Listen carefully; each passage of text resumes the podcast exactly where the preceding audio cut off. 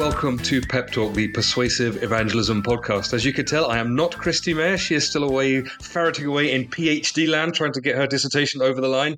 So I'm filling in for her today. But as ever, Andy Bannister is in the co-pilot seat. Good uh, afternoon, Andy. How are you? I am doing. Uh, I'm doing great. I, I was amused by you stumbling over the word co-pilot there. That was was that was almost a bit of a road crash. It, yeah, it but... was. It was indeed. However, we've got a great guest this we afternoon. Do, we, do. we are joined from somewhere in the southeast of England by Justin Brierley. Justin, how are you? I'm very well, thank you. I'm I'm so pleased as well. Andy's got his mic facing the right way around on this occasion um, because the, the last time I joined Andy for for a recording, there, there was a little bit of a technical hiccup where where he had it facing the wrong way, but. But uh, so it's it's that your your slight stumble at the beginning it was as nothing compared to no, Andy's uh, no, technical glitch. Exactly. I just used the version therapy after that. I, I, I, turned the mic various ways and got my wife to hit me with a baseball bat every time it was the wrong way. And now, now that's that that that that solved it. And the doctors say the, the concussion will will pass. But Good. it's great to have you on the on the show, Justin. And of course, it'd be fun because obviously you're used to being the other way around, right? You're used to being the one asking mm. the questions, indeed, uh, of uh, of people, and now we get yeah. to ask you. Well, um, I, am looking forward to being grilled by you, Andy. Um, and I got to say, actually, this is one of the podcasts that I've kind of been most anticipating. This is actually the hardest one for me to do. It's easy for me to talk about big ideas because I kind of have been doing that for years. But actually, practical implications of how you ground those ideas, that's actually where the rubber hits the road. So I'm, mm. I'm sort of, we'll see how I do put it that way. and the context of this interview, of course, is that you, have got a new book out entitled "The Surprising Rebirth of Belief in God," which which is quite an inspiring title, and, and also the the subtitle "Why New Atheism Grew Old and Secular Thinkers Are Considering Christianity Again." Great, great title, and you're talking to us about sharing the Christian faith in the in the context of a moving cultural conversation. Mm. Could you just give us a little bit of the background before we plunge into the practicalities? Tell us about the kind of the, the, the background, the backdrop on which you're painting of where the questions are going. Well, what I noticed uh, after a number of years of hosting conversations between Christians and atheists uh, for nearly two decades on Unbelievable was that what started out as these very uh, abrasive, combative debates between new atheists and Christian thinkers turned into, in the last several years, a, a far more nuanced conversation between still secular thinkers, but people who were often not simply dismissing religion out of hand, who were acknowledging the fact that it had had a profound influence, often positive, on our culture, and asking whether we can even live without something like a religious story. Um, and seeing that shift away from that new atheist rhetoric towards a kind of, uh, yeah, just a different conversation about God from secular quarters made me wonder: is there something to that's going on here in our culture? And I and I, and I think it has been. Um, and I outlined the way in which that conversation has changed in the book the way in which many secular thinkers nowadays are taking religion more seriously. People like Jordan Peterson, Douglas Murray, Tom Holland, uh, Iain McGilchrist, uh, and, and a variety of others who are in various different spheres of you know psychology and science and culture asking can we live without christianity especially in a world where you know people seem to be searching for stories to live by but are often you know seeming to make a bit of a hash of it when it comes to the culture wars and on top of that, I was noticing interesting stories of adult conversions to faith, um, people who are surprisingly, you know, turning towards Christ. Uh, and apparently because the atheist materialist story didn't stack up in the end for them. Hmm. So I just felt like all of this, you know, made sense to kind of ask, well, what does this mean potentially for our culture, for the church, for the way Christians ought to be thinking about and interacting with things because things do move on and sometimes we can be answering yesterday's questions when actually there's a mm. new a new mm. movement going on under, under our nose so yeah. that's really what the book's all about let's just pick up on that uh, for a moment um, justin because i think one of the things i still hear in some parts of the church i think some christians are still operating under that assumption that the world is very atheistic, it's very secular, it's very hostile. That if I go out there and, and try and talk about my faith with my friends, neighbors, and colleagues, I'm going to get new atheism, you know, with both barrels. Um, now, let's not be naive. There is some of that still around, but that's the landscape has changed. You've just described that a bit. So maybe flesh that out a little bit. What yeah. what happened? Because the new atheism sort of gave the impression 15, 20 years ago it was all over yeah. for religion. Um, but they got that story wrong. What what's gone on? Well, I think what's happened is that the new atheism itself sort of started to experience a number of fractures and it imploded really under its own weight eventually. Um, what had started as a very kind of dogmatic, brave movement claiming that it had the solution for all of society's ills. It turned out that once the key architects of that movement had agreed that God didn't exist and religion was bad for you, they, they couldn't really agree on anything else. They had this um, a lot of uh, internal dissension and fallouts to the point where uh, you know, many of the key leaders wouldn't share a stage with each other any longer. Um, you know, the atheist conferences that had once, you know, been so popular, they couldn't put them on because people, you know, weren't agreeing to to share a stage. Uh, there were all kinds of controversies, um, claims of misogynism, um, claims of you know bigotry, and and all sorts of things that that eventually led to the movement itself kind of tearing itself apart. Um, I mean, one one commentator said that the the ire that the atheists uh, sort of had for one another in the end sort of dwarfed anything they had for their their Christian counterparts.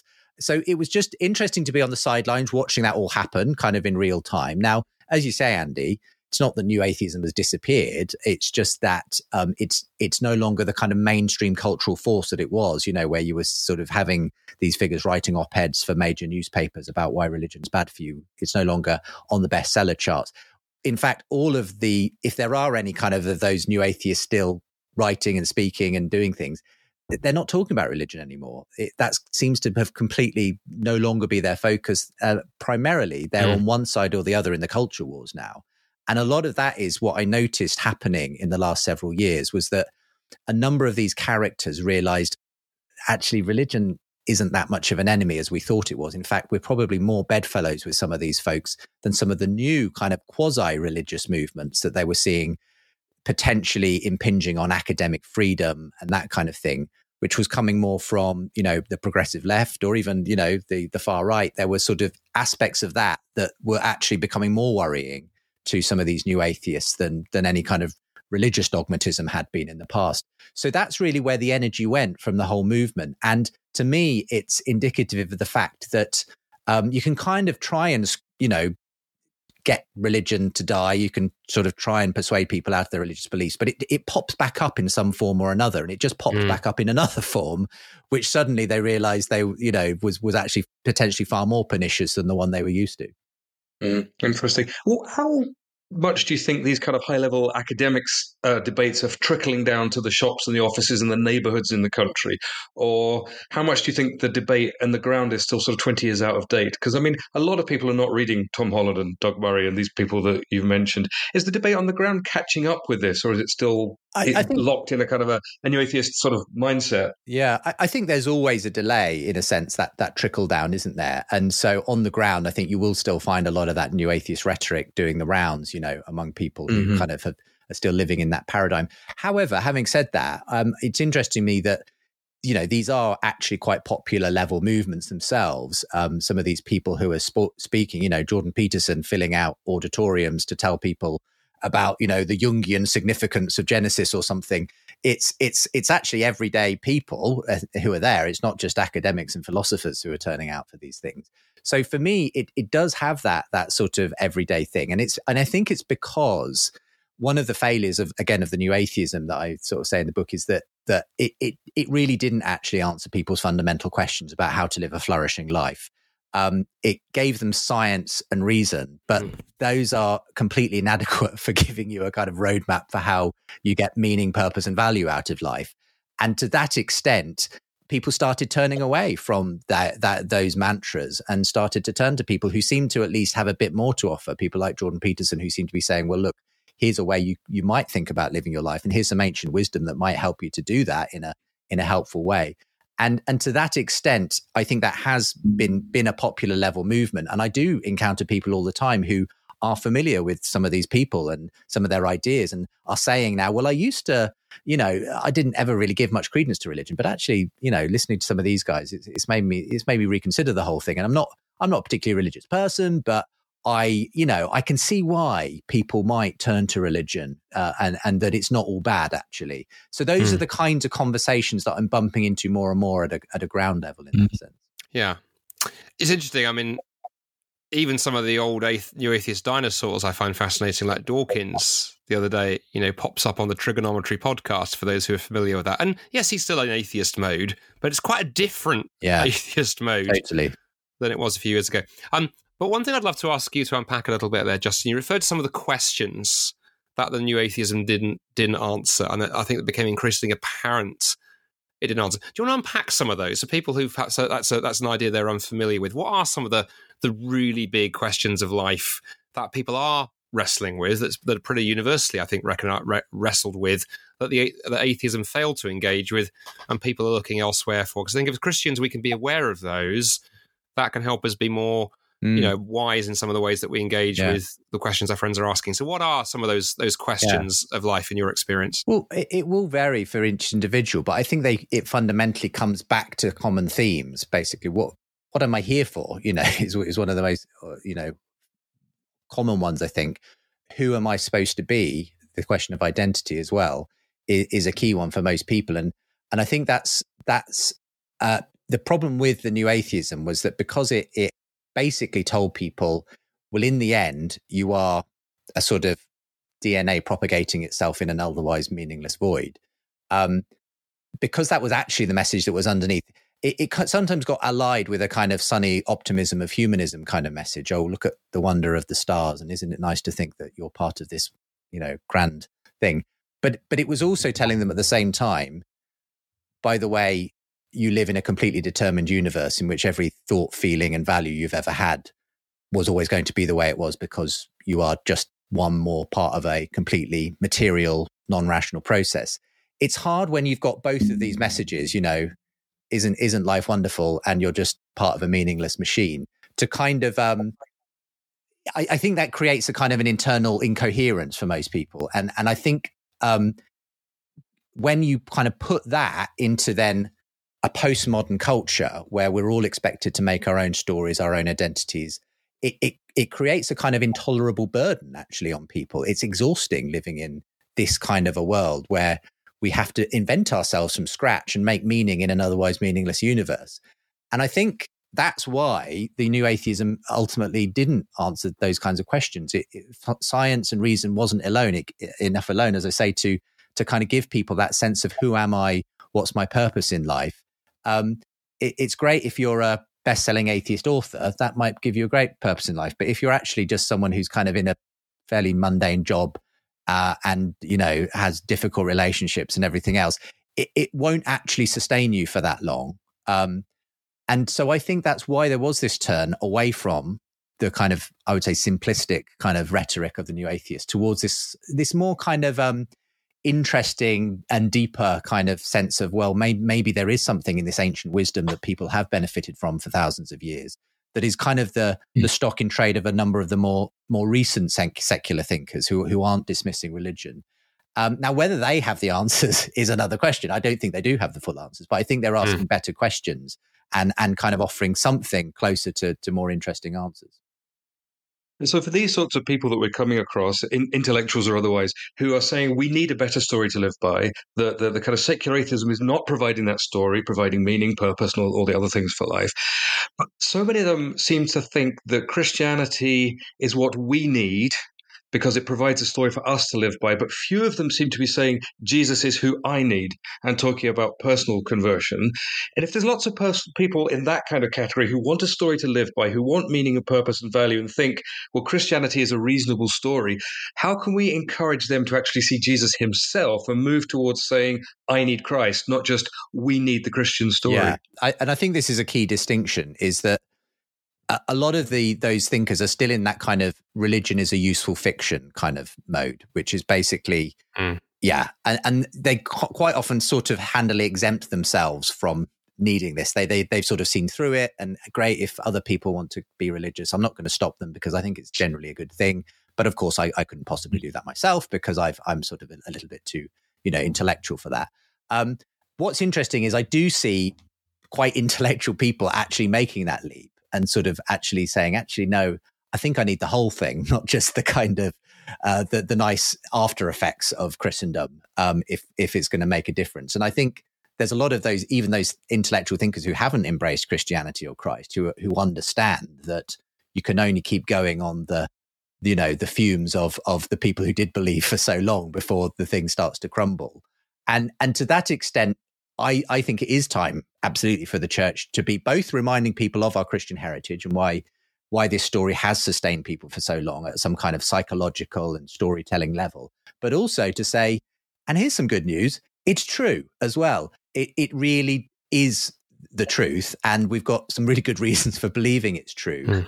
and and that for me is the exciting moment when the kind of you know uh, the way the way I put it in the book is perhaps the first task of the, the, church these days in apologetics is to show people why they want this story to be true. Mm. That this is where their hearts are inclined. That this is kind of that they they see that this story, if it were true, would make sense of them. And then once you've kind of shown them that, then to show them, well, handily it is true so there doesn't have to be this disjunct between what you would like to be true and what actually is true. You know, it's it's that old C.S. Lewis thing. He when he converted, he says when he where he he initially had this conversion to from atheism to sort of theism, and it would kind of answered an intellectual question for him about you know morality. But he said he still lived with these two spheres of his mind, one which was enlivened by imagination and mythology and storytelling, and the other that was the reality and it was just this drab material universe that we lived in. And he said it was only when Jesus put those two things together mm. that he suddenly could be a fulfilled person because he realized, yeah, you know, all of that imaginative stuff that, you know, made sense of everything came true in a real person, Jesus Christ. So it's it's it's that journey that I think we kind of now need to start encouraging the thinkers to go on and the people who are following these thinkers to go on. Yeah, it was interesting. I was thinking of, of Lewis as you as you talked there before you mentioned him, Justin. And the other, of course, the other quote that's been oft used that springs to mind is is Blaise Pascal's you know oft quoted line about you know preach the gospel in such a way that, that good people. He's a good man, but obviously we'll, we'll, we'll make it more inclusive. Good people wish that it were true, and then and then show that it is. And the danger sometimes as Christians we jump to the showing that it is hmm. before we've drawn people in, which leads me to perhaps um you know penultimate question, and then probably one more from my partner in crime over there before we uh, have a wrap. So obviously we want to make pep talk is practical and you joked at the start that you're not but you are practical. You know you're very hmm. grounded in church ministry. Your wife is a is a pastor and you're very involved in the in the church there. So all the stuff that you've shared how should this affect how we think about evangelism today? For church leaders listening to this of whom we have many um, what, what, would be some advice you might give them about how you take take some of what you've discovered and uncovered in the book and then let that flow into the the way mm. that we're reaching out? Are there some lessons for the church yeah. uh, here? I, I think there are and and i think it is about probably for a lot of people they're, they're not necessarily these days asking does god exist? That's probably not where your conversation is necessarily going to start. It, it might have been a bit more that way when the new atheists were sort of prompting people to ask those, those kind of basic questions. Um, people are much more likely though to, to be starting from a place where they're, they're somewhat uninterested in that question but they may be very invested in in certain social issues, justice issues, equality issues, and so on. And so I think inevitably you do have to start where people are and and engage them with that passion that they have and show them why, as we were just saying, that that itself is a pointer towards a bigger story that that the story they're currently living in doesn't can't really make sense of of that that in that passion that that sort of instinct towards justice and everything else uh, and and I think we've, you know, got a lot of interesting ways in which we can do that these days because there are some of these people who are, you know, uh, of, of, interest publicly, you know, the, the Jordan Petersons and the Tom Hollands and so on, who are saying interesting things around this stuff. We've got some, yeah, some some uh, common things that we can point people to, some some popular uh, icons that we could sort of maybe use as those sorts of conversation starters. And then beyond that, I think it's it, it's about doing that thing of the reason in the imagination. It's it's taking people on a journey that doesn't just say, "Well, let me give you five reasons why Jesus rose from the dead," but where we do kind of help them to imagine what a universe looks like, where there is the possibility of um, new creation, a new start, resurrection, and and why we talk about that all the time, you know, in our movies and films and art and, and that kind of thing it's i guess it's just starting from a point of view where you can hopefully introduce people from the desire for it to be true to actually talking mm. about some of it and then inevitably it's going to be different for different people. But like I, I had a co- really great conversation with someone at a wedding just on Saturday gone, um, who's obviously something of a deep thinker himself.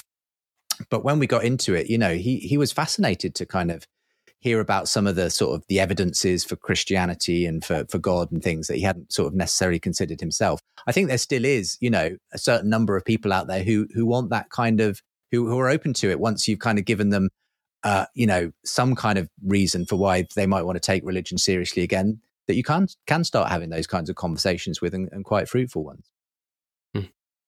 Marvelous. Thank you so much for sending me a copy of the book. I thought it was an absolutely rip roaring read. I c- I couldn't put it down. There's so many insights into culture and debate and where things are going, and some brilliant stories woven through it. It's a terrific read. So, the obvious question to end with then is how can people get their hands on a copy and when is it published? Well, The Surprising Rebirth of Belief in God uh, is going to be published in September. Um, but you can pre-order a copy right now via my website is a great place to do it. So that's at justinbrierley.com and just click on the page for the book and uh, and you'll find the ways to do that. Um, also going to be launching a, a podcast uh, that's based on the book as well uh, soon. So look out for that. That'll be called again, like the book, The Surprising Rebirth of Belief in God. But yeah, um, looking forward to to what people make of the book and the podcast as it launches. Fantastic. Well, we'll put a link to uh, to the website again in the show notes for folks who, who didn't catch it, but it's fairly easy because it's uh, got your name in there, and you're also all over social media, so people can find you there too as well. Right. So, Justin, it's been a, a privilege to have you uh, on the show. Thank you for taking the time. Wish you all the best uh, with the book, and just uh, yeah, second Gavin's uh, review of it. I found it absolutely fascinating, exciting, and encouraging and stimulating. So, really encourage people to give it a go. Thanks again for being with us, and uh, Gavin and I will be back in a couple of weeks' time uh, with another guest and another episode of Pep Talk. Thanks for listening. Bye for now.